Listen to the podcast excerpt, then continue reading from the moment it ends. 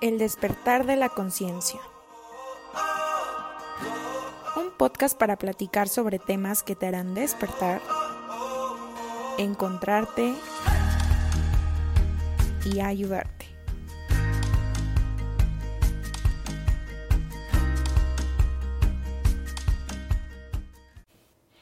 Hola amigos, ¿cómo están? Estamos de nuevo con ustedes en un episodio más de nuestro podcast El despertar de la conciencia. El día de hoy les traemos un tema, aparte de interesante, para mí en lo personal es un tema el cual es complicado, ya que no es fácil de digerir a mi persona y es un punto muy interesante el cual seguimos puliendo día con día y es el amor propio. Eh, antes, antes de, entrar en el tema y, dar mis conceptos sobre qué es el amor propio y lo que leímos, que me pareció increíble haber llegado a este tema y que Fer lo haya escogido porque nos dimos a la tarea cada que escogemos un tema eh, de leer libros, entrar a un cursito o ponernos a hacer investigación sobre, sobre cada uno de los temas y este en especial, o sea, me llenó muchísimo, aprendí muchísimo y espero poderles compartir todo lo que, que a nosotras nos transmitió el poder investigar este tema. ¿Tú cómo lo ves, Fer? Hola, hola a todos. Primero que nada, pues como ya lo mencionaste, la verdad es un tema muy complejo. Eh, pero también muy enriquecedor en el camino y en el durante el proceso que vas aprendiendo muchísimo más del tema y llevando a cabo muchísimas más otras prácticas, pues te vas nutriendo también tú en mente, cuerpo y alma, ¿verdad? Entonces, el día de hoy más de el decirles pasa uno de cómo amarse es los fundamentos de la autoestima, de cómo poder fortalecer el autoestima, que el autoestima viene de la mano del amor propio, y pues es un tema que también nosotros estamos en el proceso de poder entenderlo, de crear conciencia, de crear responsabilidad para poder llevarlo a cabo y obviamente mejorar como personas y cada día tener una autoestima más blindada y un amor propio más enriquecedor.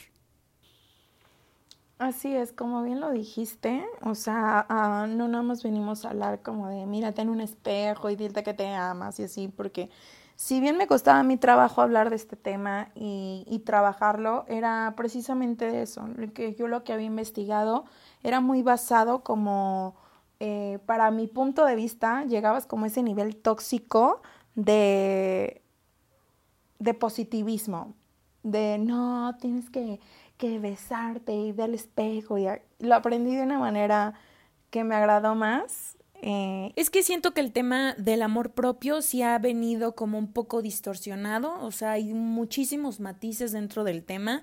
Está desde la persona que considera que el amor propio es este que le valga gorro todos y todas las personas y solamente se ame y se diga lo perfecta que es, cayendo en el egocentrismo.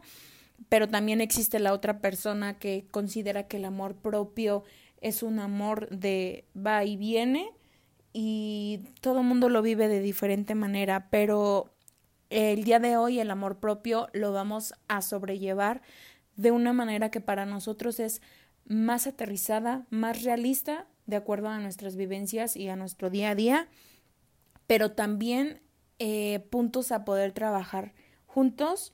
Este, juntos me refiero a ustedes y a nosotros, porque sé que también es un tema que a ustedes les puede brindar muchísimas herramientas en las cuales mejorar cada día más. Primero cuéntanos, Aneidi, este, ¿qué es el amor propio en tu concepto? Bueno, este, ah, en el concepto que yo tengo sobre el amor propio, amarse uno mismo no solamente es el punto de referencia para saber cuánto se debe amar al prójimo, sino que parece actuar como un factor de protección para enfermedades psicológicas y un elemento que genera bienestar y calidad de vida en uno mismo. Cuando tú tienes toda esta autoestima disponible y que te amas esencialmente tal cual eres, eh, llegas a ese crecimiento psicológico y mejoramiento personal constante. Si bien, o sea, no es como que a veces me quiero y a veces me odio Suele pasar, pero siempre aterrizando en el punto de que poniéndote en primer lugar desde el amor. Entonces eso te da un balance y es un paso muy importante para el mejoramiento personal.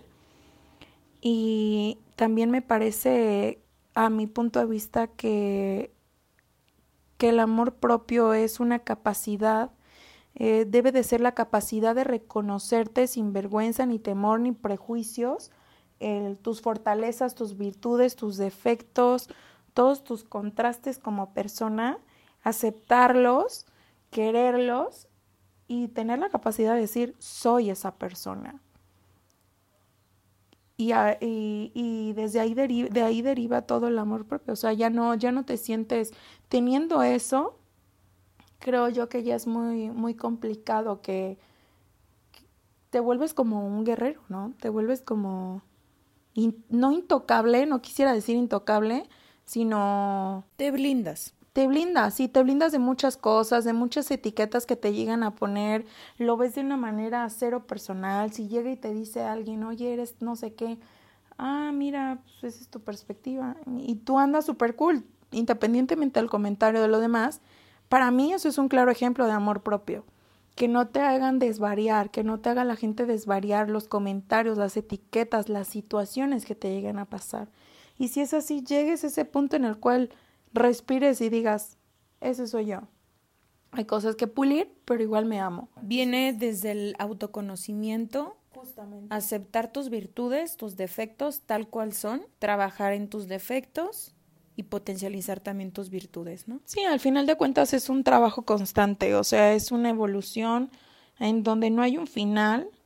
Y esa es la parte interesante de todo esto, o sea, no es como que haya ni en la vida hay principios y hay finales, ¿no? Pero bueno, eso sería una idea ya más creepy. Sí, eh, este, también leí algo muy interesante que te quiero, que les quiero compartir.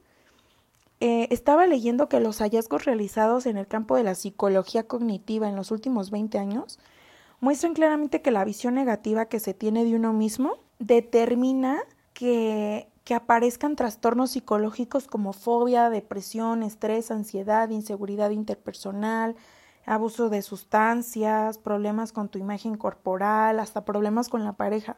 O sea, imagínense lo importante que es tener amor propio y el hecho de que de que flageles en este en este concepto o, te sientas carente de, de no tenerlo estás muy expuesto, o sea, y esto es psicológico, o sea, de estudios psicológicos comprobados, que estás expuesto a este tipo de trastornos psicológicos. Claro. Es como la persona que no que no es una persona sana, que no lleva buenos hábitos dentro de su vida, su sistema inmunológico está por los suelos y obviamente será más propenso a contraer enfermedades. Entonces es lo mismo una persona que carece de amor propio a la orden del día van a estar estos padecimientos psicológicos, estos trastornos como por ejemplo la ansiedad, la depresión, estrés y hasta dismorfia corporal, ¿no? Sí, ¿no? Y también, o sea, sí, sí caes en, los, en, en el abuso de sustancia, que ahorita ya muchos están bien normalizados, ¿no? Ya se ve bien cool eh, el abuso de sustancias en algunos contextos, cuando pues sabemos bien que es una autodestrucción muy cabrona. También este todo en exceso hace daño no ligando este tema con el eh, con el episodio pasado que hablábamos de ah no el antepasado que era del abrazo a tu niño interior miren cómo en el episodio del niño de abraza a nuestro niño interior habíamos dicho que era bien importante o sea la vida de tus tus primeros siete nueve años son súper importantes porque dan los resultados en tu futuro y es que sí es cierto, o sea, aquí lo volvemos a retomar con el amor propio. Cuando uno es niño vive apasionado en el yo y en el placer propio. O sea, ustedes han visto un niño y está despreocupado de todo. O sea, le importa comer cuando tiene hambre, ir al baño enseguida que le dan ganas de ir al baño.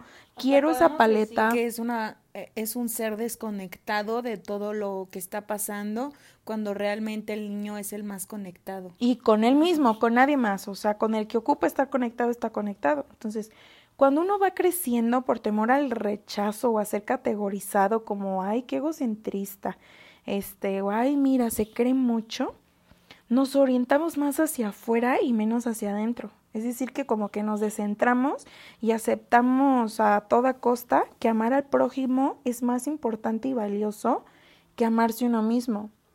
Y yo creo que de ahí, de ahí derivan muchas cosas, porque uno se va olvidando, se va olvidando, se va poniendo la máscara, porque justamente lo que comentábamos hace un momento, Fer y yo, de cuántas veces ha llegado alguien a preguntarles, ¿cómo estás? Y tú eh, te sientes de la chingada, pero dices, bien, pero porque tú mismo en tu cabeza ya te juzgaste, ya diciéndote, ay no, ¿para qué lo preocupo? ¿Para qué, para qué lo preocupo? ¿Para qué le digo que me siento mal? Ahí estás poniendo en primera persona a la otra y no a ti.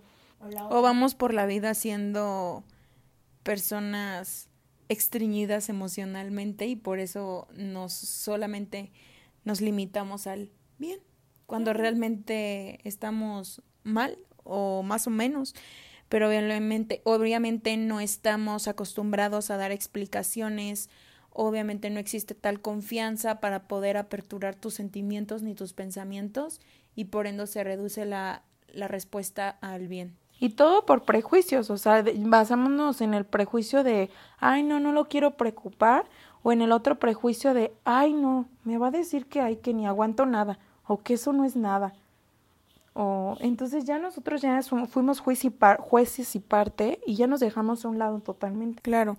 Y, y una de las ventajas de tener una muy buena autoestima, bueno, les voy a comentar nada más cinco ventajas de un chorrononal que obviamente hay, que es incrementar las emociones positivas, alcanzas niveles de mayor eficiencia en las tareas que tú emprendas, te hace, relacionar te hace relacionarte mejor con las personas y te hace amar a tu pareja y a tus amigos más tranquilamente. Más tranquilamente me refiero a más consciente, sin apego. Obviamente, amar desde el desapego y ser una persona libre y autónoma. Eso es una de las ventajas que te brinda la autoestima. Eh, y bueno, este tema nos vamos a basar también en un libro que fue un parteaguas dentro de este tema, que es Enamórate de ti, del psicólogo Walter Rizzo. La verdad, muy bueno, se los recomendamos. Y él nos eh, platica sobre los cuatro fundamentos de la autoestima que este, basándonos un poco al episodio que comentaba en de Abraza tu niño interior, nosotros platicábamos de las vasijas, ¿no? Las vasijas que son importantes dentro de tu vida para poder ser una mejor persona. En este caso también pueden ser reconocidas como heridas este, de la infancia. Y los cuatro fundamentos de la autoestima eh, son parte importante. Si tú fallas en un fundamento, es posible que tu autoestima esté tambaleando, ¿no? Entonces tenemos que reforzar los cuatro para poder obviamente fortalecer la autoestima, que es el autoconcepto, la autoimagen, el autorreforzamiento y la autoeficiencia. Y Enaidi nos va a platicar un poquito más acerca del autoconcepto, que es el autoconcepto dentro del como fundamento de la autoestima. Bueno, el autoconcepto es lo que piensas de ti mismo. Es decir, cómo es que tú te ves externamente y los síntomas de, de, un, mal, de un mal autoconcepto es que tienes la mala autocrítica. La, es una autocrítica eh, es conveniente y productiva si se hace con cuidado y con el, y con el objetivo de aprender y crecer como persona, no con el, no con el objetivo de juzgarte y recriminarte cosas, porque si se utiliza mal, este, terminas pensando obviamente mal de ti mismo Empiezas con la autorrotulación, permites que tú y los demás se pongan etiquetas negativas como eh, soy un tonto porque actué mal en esta situación, estoy comiendo mal porque soy un cerdo, o sea, ya te estás poniendo malas etiquetas o todos los síntomas del autoconcepto mal empleado es la autoexigencia despiadada. Y es que cuántas personas no hemos hecho de que no nos permitimos fallar y, y tenemos que y tenemos que ser mejor en todo momento. Y si ubicamos la felicidad en, en cosas externas, el bienestar depende de, de, las cosas ajenas. Entonces se nos va a ser bien imposible lograr nuestros, nuestros metas personales y en realidad no vemos que cada paso es un logro. Eso es este el síntoma del autoconcepto. Un mal autoconcepto, ese es el síntoma del mal autoconcepto. Sí, es todo eso que obviamente nos damos duro, este, duro y tupido con el ay, soy un tonto. O muchas veces pasa, ¿no? De que te estás pegando por accidente o algo así y ya te estás diciendo hasta lo que no porque te pegaste y es como de dale tranquilo, o sea, fue un accidente. prisioneros de, no, de nosotros mismos, o sea, no también solemos decir o todo o nada, soy exitoso o fracasado, o sea, en tu concepto no hay matices, solo es blanco y negro, soy bueno o soy malo, o lo logro o no, ajá. Y en realidad cada paso es un logro, lo repito, o sea, eso me lo dijo una amiga hace poquito y dije, wow, qué bonita forma de verlo, es en serio, o sea, pues, cada paso es un logro, ¿por qué no aplaudirlo? ¿Por qué no reconocerlo? ¿Por qué nos tenemos que esperar hasta llegar a la meta para poder disfrutarlo? Cuando realmente la meta es el camino. Claro, totalmente. Entonces, bueno, esos son los síntomas. ¿Cuál sería la cura para estos síntomas y mejorar el autoconcepto? Para salvar el autoconcepto, se, se sugiere tratar de ser más flexible con uno mismo y con los demás también, porque si bien lo pones en práctica, también en los demás. Mm, revisa tus metas y posibilidades reales para alcanzarlas, porque cuántas veces nos hemos puesto metas inalcanzables y en el camino nos frustramos durísimo porque no estamos siendo realistas. Sí, es como la persona que dice, no invente, yo quiero tener el cuerpo eh, de X modelo, ¿no? Pero realmente ni siquiera tu estructura ósea te da para tener el cuerpo igual a esa No, inclusive a esa modelo le costó 10 años tener ese cuerpo, ¿no? Y tú lo quieres tener en un mes. O más de 10 mil pesos. o también, o más de, o unos 10 mil dolarucos, ¿no? También. Entonces hay que revisar nuestras metas, replantear nuestras metas y verlos desde una perspectiva realista y siempre con, la, con los tiempos bien marcados, o sea, objetivamente, no hay que idealizar nada. Como dice una frase, ¿no? No se trata de tener las mejores cartas, sino de saber jugar las que tienes. Claro, eso es, eso es todo. Y otro punto para poder salvar tu autoconcepto es no, no observes solo lo malo de ti, sino si no solo te concentras en tus errores y no en tus logros. Y es que cuántas veces no lo hacemos. O sea, Inclusive si tú ves un amigo o un novio o, tu papá o tu mamá, te enfocas solo en lo malo, o sea, le das más ruido a lo malo y por ende también lo haces solo contigo, también lo haces contigo, o sea, nada más te fijas en cuántas veces fallas, en cuántas veces lo haces mal, en cuántas veces no lo lograste y no le das peso ni audiencia a, a todo eso que, que te hace bien, que a esos logros chiquitos, grandotes o buenos actos que haces durante el día. Otro punto es, quiérete la mayor cantidad del tiempo posible. No te quieras a ratitos. O sea, quiérete el mayor de tiempo posible. Acéptate, como lo que mencionabas. A veces cuántas nos pegamos en el día y en vez de sobarnos o decir, ay, mira, estoy bien, nos pendejeamos mil y un veces y todavía nos lastimamos más pegándole más recio al mueble con el que te pegaste, ¿no? Entonces, no fue suficiente el chingadazo que te metiste, sino te metes otro contra el mismo mueble. Entonces, es justamente quitar eso y empezar a quererte más. Y acerca tu yo ideal a tu yo real, cuando, o sea, justamente lo que decías, ¿no? No te compares con nadie.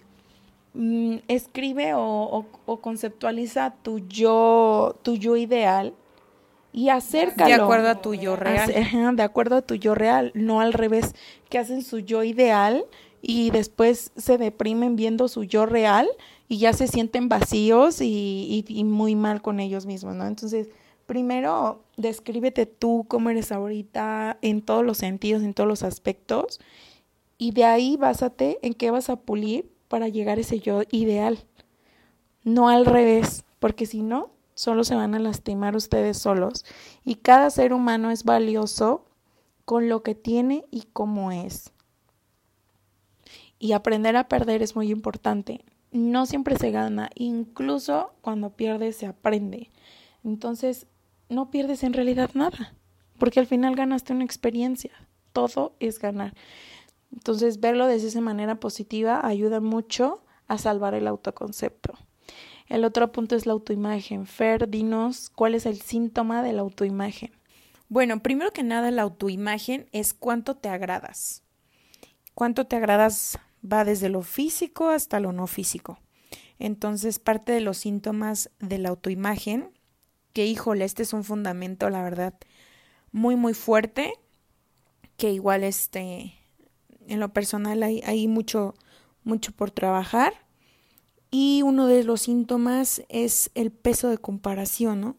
¿Cuántas veces por la vida vamos comparándonos con la otra persona? Y las redes sociales hoy en día están mostrando únicamente la perfección y lo mejor de la vida.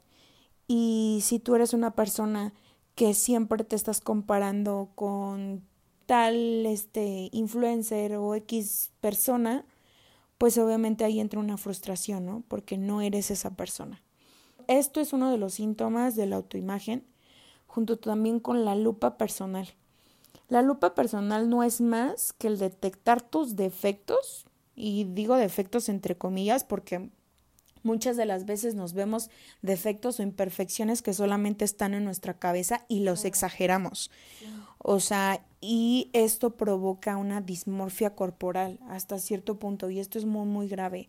Y si tú ya llegaste a este nivel de solamente ver tus defectos y no poder ver más allá de ellos y ya los agrandaste, te recomiendo muchísimo que busques ayuda profesional porque la dismorfia corporal es un peligro muy grande. E, es feo y es triste, o sea, yo en lo personal sí tengo un grado de dismorfia y, y me vuelvo transparente aquí con ustedes, nuestros amigos que nos escuchan. No, no el hecho de, no quiere decir que el hecho de que estemos hablando de estos temas nos hace perfectas, sí somos igual, somos igual de humanas que ustedes y también tenemos puntos a trabajar. En lo personal yo sí tengo un grado de dismorfia, o sea, y es algo que lo trato mucho con la psicóloga porque sí es bien feo y yo creo que muchas de ustedes o ustedes hombres que nos escuchan se van a sentir identificados con el simple hecho de decir, ¿por qué la otra persona ve algo que yo no veo en mí?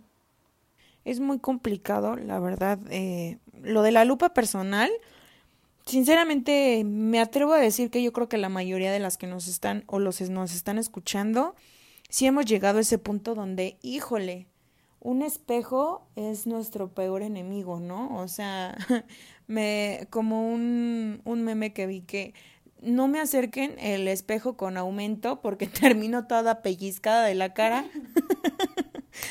buscándome y quitándome granos que ni tengo, pero que según yo los vi, o sea, eso también lo mismo con los defectos y las imperfecciones, ¿no?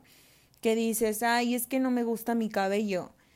Pero literalmente. Y llega alguien y te dice, pero tu cabello está padrísimo. Y tú, no, claro que no, es que mira, mira, mira, está todo crespo, es que está. Y la otra persona no. O sea, ¿cuántas veces tú, o sea, a mí me pasa muchísimo de que me dicen, no manches, ¿cómo le haces para tener esas piernas? Y así yo, claro que no, están bien delgadas y todos de, no manches, es que claro que no. Y me pasa con muchas otras cosas más y para mí es muy frustrante, o sea. Sí, porque eso ya es parte de dismorfia corporal, junto con ahí una herida de también en el autoestima, de la valía, efectivamente. Entonces, otro síntoma es el espejito, espejito ¿Qué es estas personas que están obsesionadas con la belleza? O sea, las personas que siempre les dijeron que eran hermosas, eran fantásticas, eran wow. Entonces, como ellas ya tienen la etiqueta bien puesta de que pues obviamente soy bonita, obviamente soy eh, un ejemplo de belleza y de estilo, pues no me permito ni siquiera salir un día fodonga o un día que no me maquille o un día que no me arregle el cabello. Entonces están obsesionados por obtener y mantener mantener esa etiqueta de belleza. No, y van a hacerlo de, o sea, siempre, siempre eso. O sea, a mí me pasaba mucho de que, ay, es que siempre andas bien arreglada, wow. Y yo me esforzaba un chingo en siempre andar on point. Y para mí era muy desgastante. O sea, ahora yo me aplaudo que puedo salir con un chongo y sin plancharme el cabello. O sea, porque no es broma. Yo no salía si no traía la pestaña súper parada y el pelo súper planchado. Ay, no. Y el tacón. Y, y, ahorita la verdad es que yo fluyo muchísimo y, y cómo me sienta, o sea. No, y tristemente también, o sea, las personas son muy jueces de ese tipo de personas, ¿no? Me refiero en el sentido de, por ejemplo, yo lo veo en personas en redes sociales que tienen un chorro de seguidores y siempre se muestran, se muestran súper clean, súper pulcras, súper arregladas, casi casi ay, acabo de despertarme y graban la historia y ya están hasta con rima y dices, ah, caray, pues nadie despierta así, ¿no?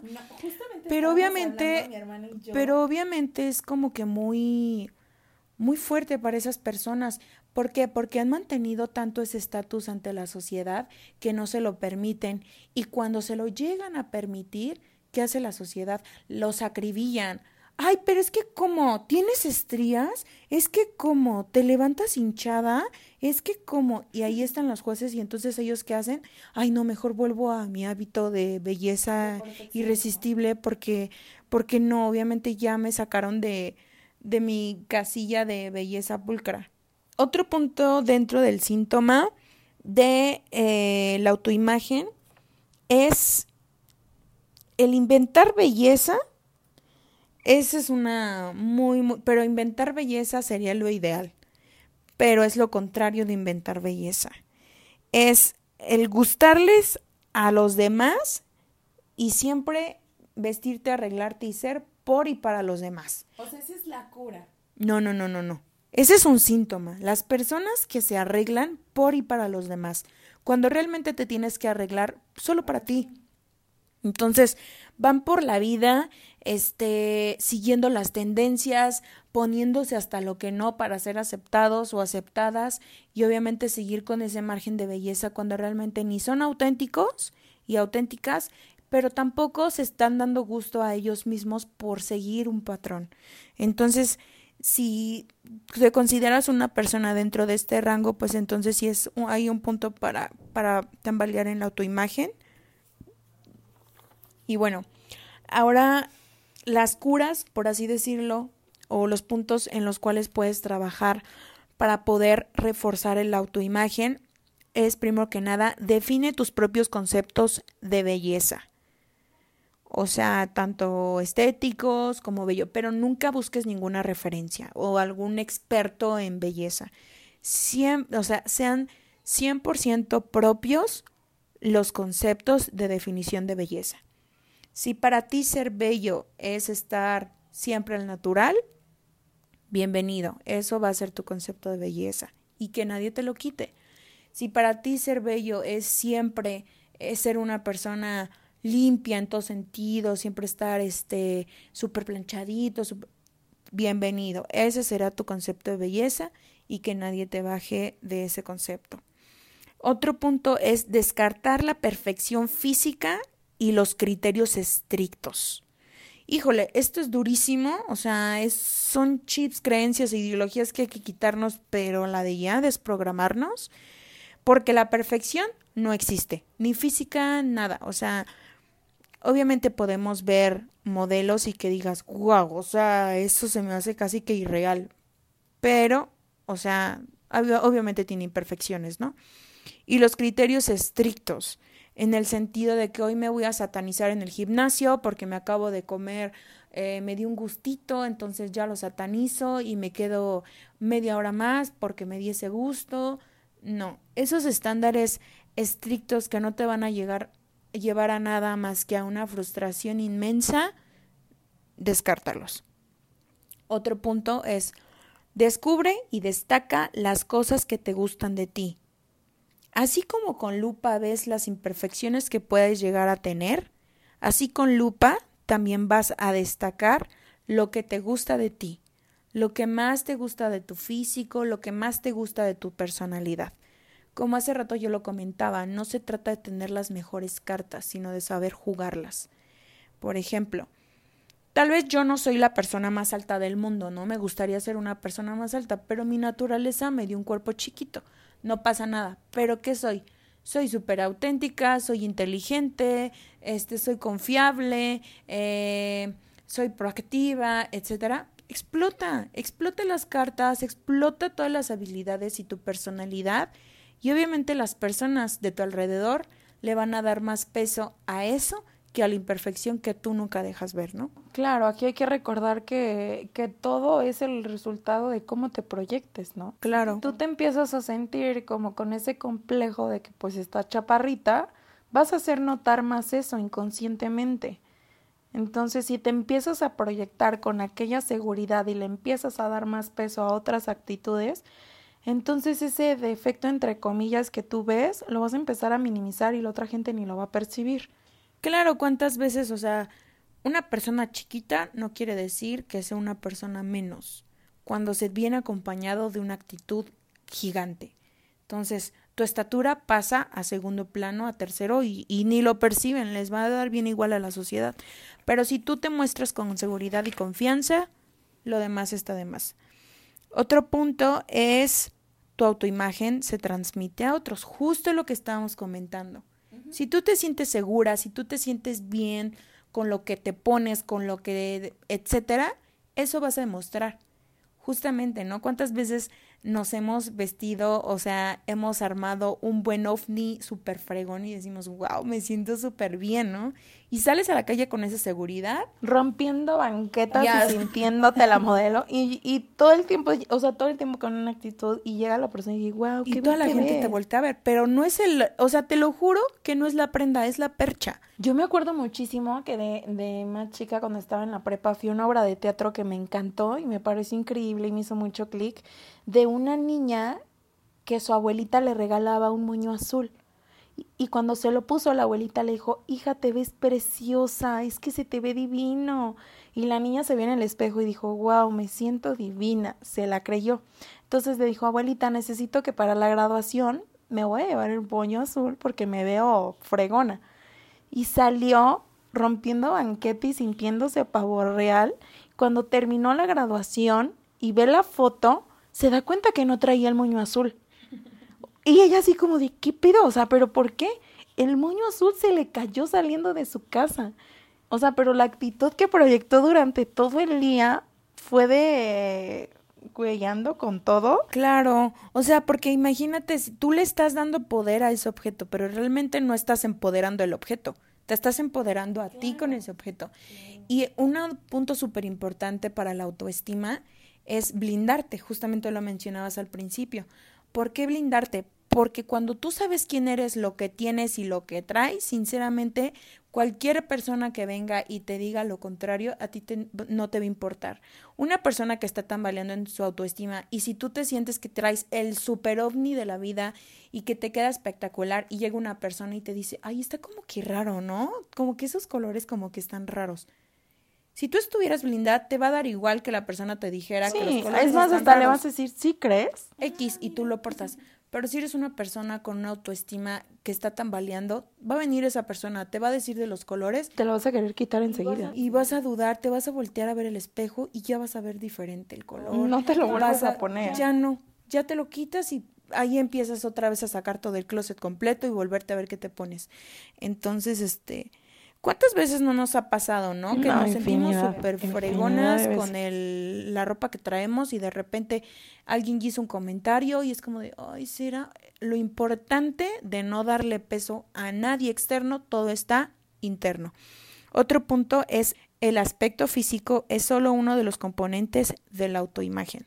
No basemos todo ni pongamos todos los huevos a la canasta con el físico porque recordemos que el físico es solo el vehículo que nos han brindado para movernos en esta dimensión. Entonces tú eres más que un cuerpo, eres alma, y no por eso te vas a limitar a ser solo cuerpo y que las personas te vean con solo cuerpo y que te evalúen con solo cuerpo, porque eres más que si estás alta, flaca, chiquita o medio llenita, eres más que eso. Eres una personalidad y la personalidad tiene muchísimo peso que el cuerpo. Bien dice, ¿no? Verbo mata carita. Una vez yo leí una frase que dice, si el mundo fuera ciego, ¿a cuántos atrajeras? Sí, ¿a cuántos enamorarías realmente? ¿A cuántos enamorarías? Y me pareció increíble esa frase porque nada más llévensela de tarea y analícenlo, o sea, no todo, o sea, sí es como la entrada, pero siempre hay algo más, y es algo más es lo que tú traigas adentro con tus actitudes, con tus pensamientos y con tus valores. Claro, es como cuando vas al cine y le hacen una super publicidad una película y dices, es que se ve buenísima, y ya te metes al cine, la ves, ay, qué de hueva. O sea, eso es una persona. ¿Cuántas veces hemos andado con el niño más guapo que dices, wow, me siento la más top de la mano de este chavo? Pero hablas con él y dices, no, hombre, está más hueco que un coco. Sí, o sea, tal vez no es algo interesante dentro de tus estereotipos. De tus conceptos, sí, claro. habrá con quien sí lo vea de esa manera. Claro. Y otro punto, no magnifiques lo que no te gusta de ti. No vayas por la vida primero anunciando tus red flags antes de, de, andar mostrando lo que realmente eres, porque tú no eres un grano en la frente, tú no eres una estría en la pierna, tú no eres eso, eres más que eso. Entonces no magnifiques esos defectos. Otro punto, siempre habrá alguien dispuesto a amarte. Y este punto realmente me encantó, o sea, ponerlo en práctica, porque si tú te amas realmente, se te van a venir las personas como abeja en panal. Porque las personas, si tú te ves segura, si tú te ves que te amas, por ende te van a amar tal cual, sin ni siquiera ponerte una máscara. Entonces me parece increíble porque si tú tienes una autoimagen este impecable, te quieres y te amas, siempre va a haber alguien también dispuesto a amarte. Porque ese alguien en principal eres tú y después las demás personas. Y la otra, no hagas comparaciones injustas, o sea, como lo que te platicaba, ¿no? De que, ay, quiero tener el cuerpo de fulana de tal. Sí, mija, pero ella está operada hasta de las costillas, este, ella mide 20 centímetros más que tú, o sea, ni de broma, no te da. Hay que ser realistas, realistas, o sea, también mucho, por eso a mí no me gusta mucho lo de los coaching, porque los coaching siento que venden aire, o sea, se ponen a decir, no, sí, claro, quien te diga que no es porque está diciendo más de, o sea, sí, pero también hay cosas que no son realistas. Otro fundamento para la autoestima es el autorreforzamiento. A ver, Eneidi, platícanos un poco más del autorreforzamiento. Bueno, el autorreforzamiento es cuando te premias y te das gustos. Y uno de los síntomas de, del autorreforzamiento es la conducta de exploración. El conflicto de la exploración es esas personas que no se dan el tiempo, que son las que dicen, ay no, estar conmigo mismo es una pérdida de tiempo, o dedicarme unos momentos a solas es una pérdida de tiempo, o quedarme abajo de un árbol contemplando la naturaleza y el silencio, eso es una pérdida de tiempo. La capacidad de sentir no la tienen, o sea, el siento y luego existo tampoco, o sea, es algo que ellos, que estas personas que con el autorreforzamiento pues mal llevado, no es uno de los síntomas. Sí, son extriñidos emocionales. Sí. Eh, otro de los síntomas eh, son tres creencias irracionales que nos impiden felicitarnos. O sea, es que no lo merezco, eh, es que era mi deber, o sea, sacas buenas calificaciones y enseguida piensas, pues es que era mi deber, o lograste algo muy, muy padre en el trabajo y pues, pues es lo, que, lo menos que podía hacer, pues eso me dedico, o el autorregañarse. Eso es de muy mal gusto, o sea, el autorregañarse es como cuando tuviste una discusión, no sé, con tu pareja y tú ya te estás autorregañando de que no, es que fuiste muy tonta aquí, ¿por qué le tuviste que decir eso?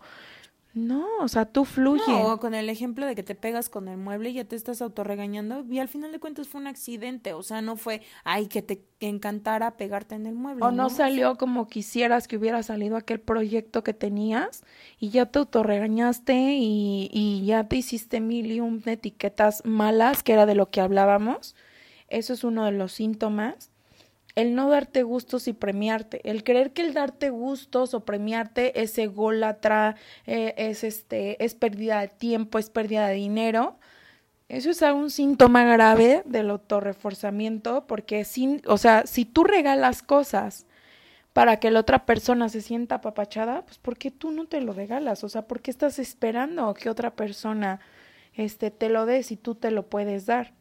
Es como la filosofía hedonista, ¿no? Que consiste en el placer, siempre y cuando te brinde bienestar a ti y no dañes a los demás. O sea, las personas que dicen, no, para cuando me jubile voy a hacer tal cosa. O no, hasta que tenga tiempo, este, me voy a dar las vacaciones que me merezco. O sea, pues el tiempo se busca o se hace, ¿no? No, no es como que te va a llegar una hora más a tu día para que puedas acabar tus pendientes y te puedas ir de vacaciones. O no es que tu jubilación se adelante para que puedas hacer eso que estás buscando.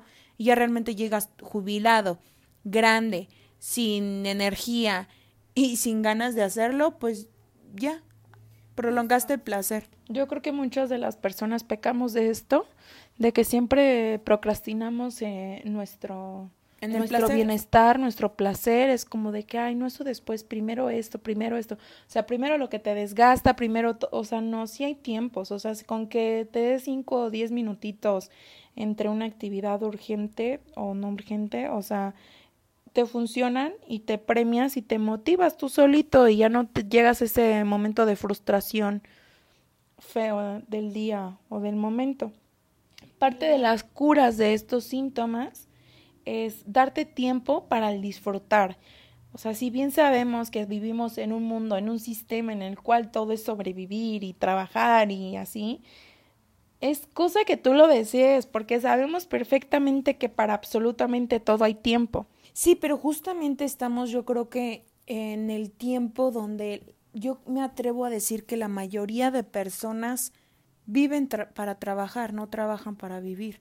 Y realmente no están viviendo, están sobreviviendo. Pues yo creo que ahí es momento de que analicen esa parte y, y, y lo cambien para su bien. Para su bien, porque creo que a veces le damos más peso a cosas banales que a las cosas que en verdad importan. Y, y por ejemplo, yo en lo personal sí tengo mi día cargado, pero al final del día yo tengo mi hora para mí, para yo leer, para yo meditar, para yo ver el cachito de la serie que me quedó pendiente, pero para mí y también mi tiempo para ir al gimnasio. Entonces, para todo hay tiempo, amigos. O sea, de verdad nada más organícense. Otra cura eh, a esto de los síntomas que estábamos mencionando era decide vivir hedonistamente, que era justamente lo que les decía Fer, que no procrastinen el, el placer. Entonces, decide Hasta con pequeños detalles te puedes dar cuenta, o sea, analiza tu día a día, cómo te vas autocastigando o cómo te vas limitando, ¿no? ¿Cuántas de las veces decimos, ay, este, ay, el fin de semana sí me voy a dar un gustito, ¿no? Me quiero comer un helado. Y después, no, ¿cómo me voy a comer un helado? Ay, no, no, no, ¿qué tal Es que no? está bien caro. Eso también es parte del síntoma del autorreforzamiento. En la cultura del tacaño, cuando ya el ahorro ya se vuelve un problema para ti, ese es un síntoma.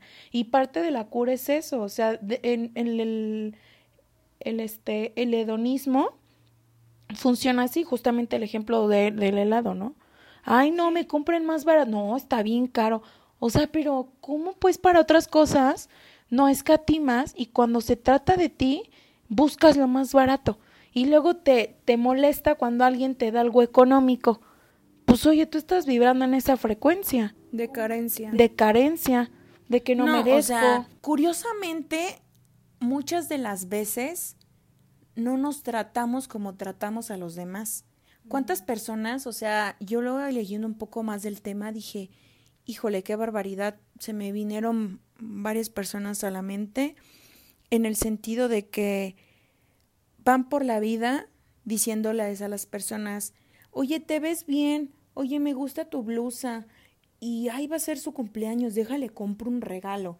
Y su regalo es un super regalo, ¿no? Y va ella con su presente, se lo regala y, ay, no, sí procura y todo eso. Pero ella nunca se procura o él nunca se procura. Y para darse un algo, uff, o sea, de aquí a que pase eso, está cañón. O sea, si no es que lo obligan o la obligan para que se dé ese regalo o ese pequeño presente, pero realmente es y nosotros casi- mismos, nosotros mismos reflejamos como queremos que nos trate la gente. Porque esas personitas que son bien, o sea, que se desviven por el otro y demás, también luego sufren de que llega el otro y le regala algo chiquito y ya se sintieron bien mal. Pero pues si yo regalo mucho, pero si yo doy mucho. Pues sí, pero tú vibras en una frecuencia de carencia y tú le has enseñado a la gente que a ti te gusta así porque inclusive ven que a ti te cuesta trabajo, o sea, a ti. O sea, ¿cómo? No entendí esa parte. Ajá, o sea, mm, por ejemplo, cuando, el ejemplo de persona que mencionabas, de que a lo mejor él da manos llenas porque le gusta recibir a manos llenas, pero no recibe a manos llenas porque él está vibrando en frecuencia de carencia, porque ni siquiera él es capaz de darse a un gusto, entonces ¿cómo va a invitar al otro a que lo haga con él? Mm, ya. Esa es una parte bien interesante. O sea, uno mismo le enseña al otro cómo quiere ser tratado. Si tú si tú misma te empiezas a dar a respetar, te empiezas a dar tu lugar, empiezas a decir, no, es que me compré esto porque lo necesito, porque me gustó, a procurar, porque trabajo y te procuras y te apachas, el otro va a entender que tú no vas a recibir menos, que tiene que llegar a ese nivel para poder estar a tu nivel y poder y poder este ¿cómo se dice? Se me fue la palabra. Como, lo que dijo Camilo, ¿no? Una vez, o sea, yo sabía que ella era más que yo. Pues me pongo al nivel. Ajá, pero yo no estaba, pero yo tampoco estaba preparado para verlo con alguien más. Entonces trabajé en mí para llegar a su nivel. ¿Pero por qué? Porque a lo mejor quizá esta chica vibraba en esa frecuencia de seguridad, de merecer, de, de, de abundancia. Ahí hay todo un contexto que es, por ejemplo, el papá con la hija. Si el papá trata a la niña como debe ser, le da su lugar, le da su amor en todo momento, no de intermitencia, este, le dice lo mucho que vale, eh, obviamente esa niña cuando crezca y busca un hombre no va a esperar menos de lo que su papá le dio. Porque es su, su imagen de hombre. Y si el hombre, o sea, que fue su padre. Y porque también de, de repente, De repente le decía te quiero, de repente no, de repente la abrazaba, de repente no, para que le diera un regalo uta en su cumpleaños y eso a veces.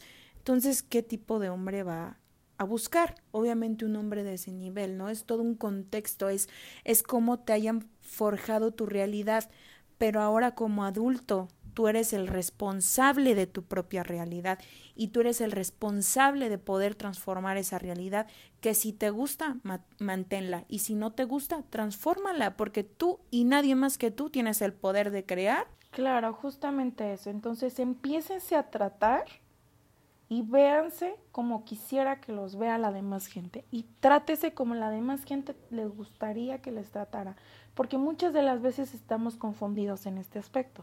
Tratamos al otro como queremos que nos traten, sí, pero tú qué ejemplo le das al otro de cómo te trate a ti. Si tú no te tratas bien. Si tú no te tratas bien. Entonces, cuando tú misma te empiezas a empoderar, a, a dar lo que mereces, tú solita, sin necesidad de nadie más, el otro va a saber que así es contigo, ¿no? Esas son parte de las curas del autorreforzamiento. Otro punto es la autoeficacia. La autoeficacia, parte de sus síntomas, es la baja autoeficacia. Pues válgame la redundancia, ¿no? Es ese sentido que tienes de no sentirte eficiente, de no sentirte productivo, de no sentirte merecedor. Otro es de las personas que consideran que ya nada se puede hacer. Es como de que, obviamente la historia del patito feo cuántas veces no es hasta real, ¿no? o sea, en las familias. pasa. O sea, de que este, ay, eh, eh, tu hermano está guapo, tú estás media curiosita, pero tiene salud, ¿no? Que es lo importante. Y es como de, oye, espérate, o sea, y la, la niña crece pensando que pues es lo que hay y ya soy así y pues ni modo. Y obviamente no, no va a ser la niña más atractiva del mundo porque ella no se siente la más atractiva del mundo porque así le vinieron creando esa idea siempre, ¿no? Otro también punto es que el peligro es real minimizan su sentir en la autoeficacia, en el sentido de que decía Walter Rizzo, ¿no? El ejemplo del, del cuarto en el hotel, que al lado de, de tu cuarto te dicen, hay un león súper hambriento al lado de tu cuarto, o sea, no salgas. Y tú dices, ay, no, pues yo voy a salir, está el valiente que dice, yo lo voy a súper darle la vuelta y me voy a ir. Sale, le da la vuelta y todo el mundo dice, wow, es súper valiente, es el mejor. Pero ¿qué pasaría si le dijeran que es un león y se da cuenta que es un gatito y al final de cuentas se echó a correr? Ay, qué miedoso. No es valiente. Al final de cuentas la gente te va a poner etiquetas, pero el sentir es tuyo, el miedo es tuyo. Así sea un león o sea un gato, tú no dimensionas que si es un gato o un león, simplemente es tu miedo. Es como la ansiedad que muchas de las personas llegan a decir, ay, pero ¿por qué siente que se va a morir si no le está pasando nada? ¿Cómo que no le está pasando nada? Si tú estuvieras en su cabeza, si tú estuvieras en su cuerpo, le está pasando todo y se siente morir. Obviamente lo minimizan y desgraciadamente quien lo minimiza principalmente es uno mismo. Entonces, el minimizar el peligro, el sentimiento, ese es un gran síntoma para la autoeficacia. Y dentro de las curas está eliminar el que no te creas capaz. Elimina el no soy capaz por el soy capaz y por el merezco. El otro punto es no seas pesimista. Claro, sin llegar tampoco a la positividad tóxica, ¿no? O sea, ser realista. No pesimista, realista. Y no ser tampoco fatalista, que ya ves los escenarios fatales todavía ni pasan, pero ya te estás armando mil escenarios de todo lo que puede llegar a pasar, ya te estás creando la película de Destino Final 8 eh, y todo, ¿no? Entonces, otro de, otra de las curas es no recuerdes solo lo malo, en el sentido de tu persona. No recuerdes lo malo que hiciste. Recuerda, siempre tiene que haber un balance. Si tú recuerdas algo malo que hiciste en el día, balancealo con dos cosas buenas que hiciste en el día. Por ejemplo, ay, hoy en este día no hice tal pendiente que debía hacerlo, en serio me pasé de floja. No, no, no, a ver, ponte stop y decir, espérate, pero hiciste esto y esto y esto y esto. Pero te diste tiempo para esto y esto y esto. Y ahí lo balanceamos. Entonces, todo en la vida es un equilibrio estos son los cuatro fundamentos para crear una autoestima junto con sus síntomas y sus curas. Bueno, la verdad es que los invitamos a que puedan tomar en cuenta cada fundamento, mejorar cada fundamento, ya que si fallamos en un fundamento estamos tambaleando dentro de nuestra autoestima. Y recordemos que es el autoconcepto, qué piensas de ti mismo, la autoimagen, que es el cuánto te agradas, el autorreforzamiento es cuánto te premias y das gustos, y la autoeficiencia, cuánta confianza tienes en ti mismo. Entonces, a trabajar en estos cuatro fundamentos para lograr una autoestima y por ende un amor propio blindado. Para todos los que nos están escuchando, de momento también yo me voy a poner a trabajar en mis fundamentos, que yo sé que en los cuales estoy tambaleando como en la autoimagen y también en, la, en el autorreforzamiento. Yo sinceramente sí soy de esas personas un poco tacañas conmigo misma, entonces es un punto este más dentro que trabajar conmigo misma, vivir un poco en la filosofía endonista. Y pues nada, o sea, yo creo que todos como, como seres humanos, pues es parte del humanismo el tener estas áreas de oportunidad que mejorar. No es de que esté mal, es simplemente trabajo que al final de cuentas llega a ser muy interesante en uno mismo. Recuerden que ser flexibles y reversarse uno mismo es sin lugar a dudas una virtud de los individuos emocional y racionalmente inteligentes. Siempre véanlo desde el amor, no se señalen, sean capaces de poder aceptar sus, sus, sus virtudes y defectos y asimismo también de, de quererlas mejorar. ¿Por qué no? También eso es bien importante. Y, y, pues nada amigos, nos da muchísimo gusto estar aquí con ustedes hablando de este tema que la verdad nos dejó muchísimo. Esperamos poder haber poderles habido transmitir eh, todo esto que, que, pudimos aprender uh, informándonos en el tema. Eh, nos llevamos muchas cosas, Fer y yo, de tarea respecto a todo este tema pero igual nos encanta, nos encanta poder compartir temas con ustedes y al mismo tiempo aprender nosotros y seguirnos conociendo en este en este intercambio de conceptos y de y de preguntas.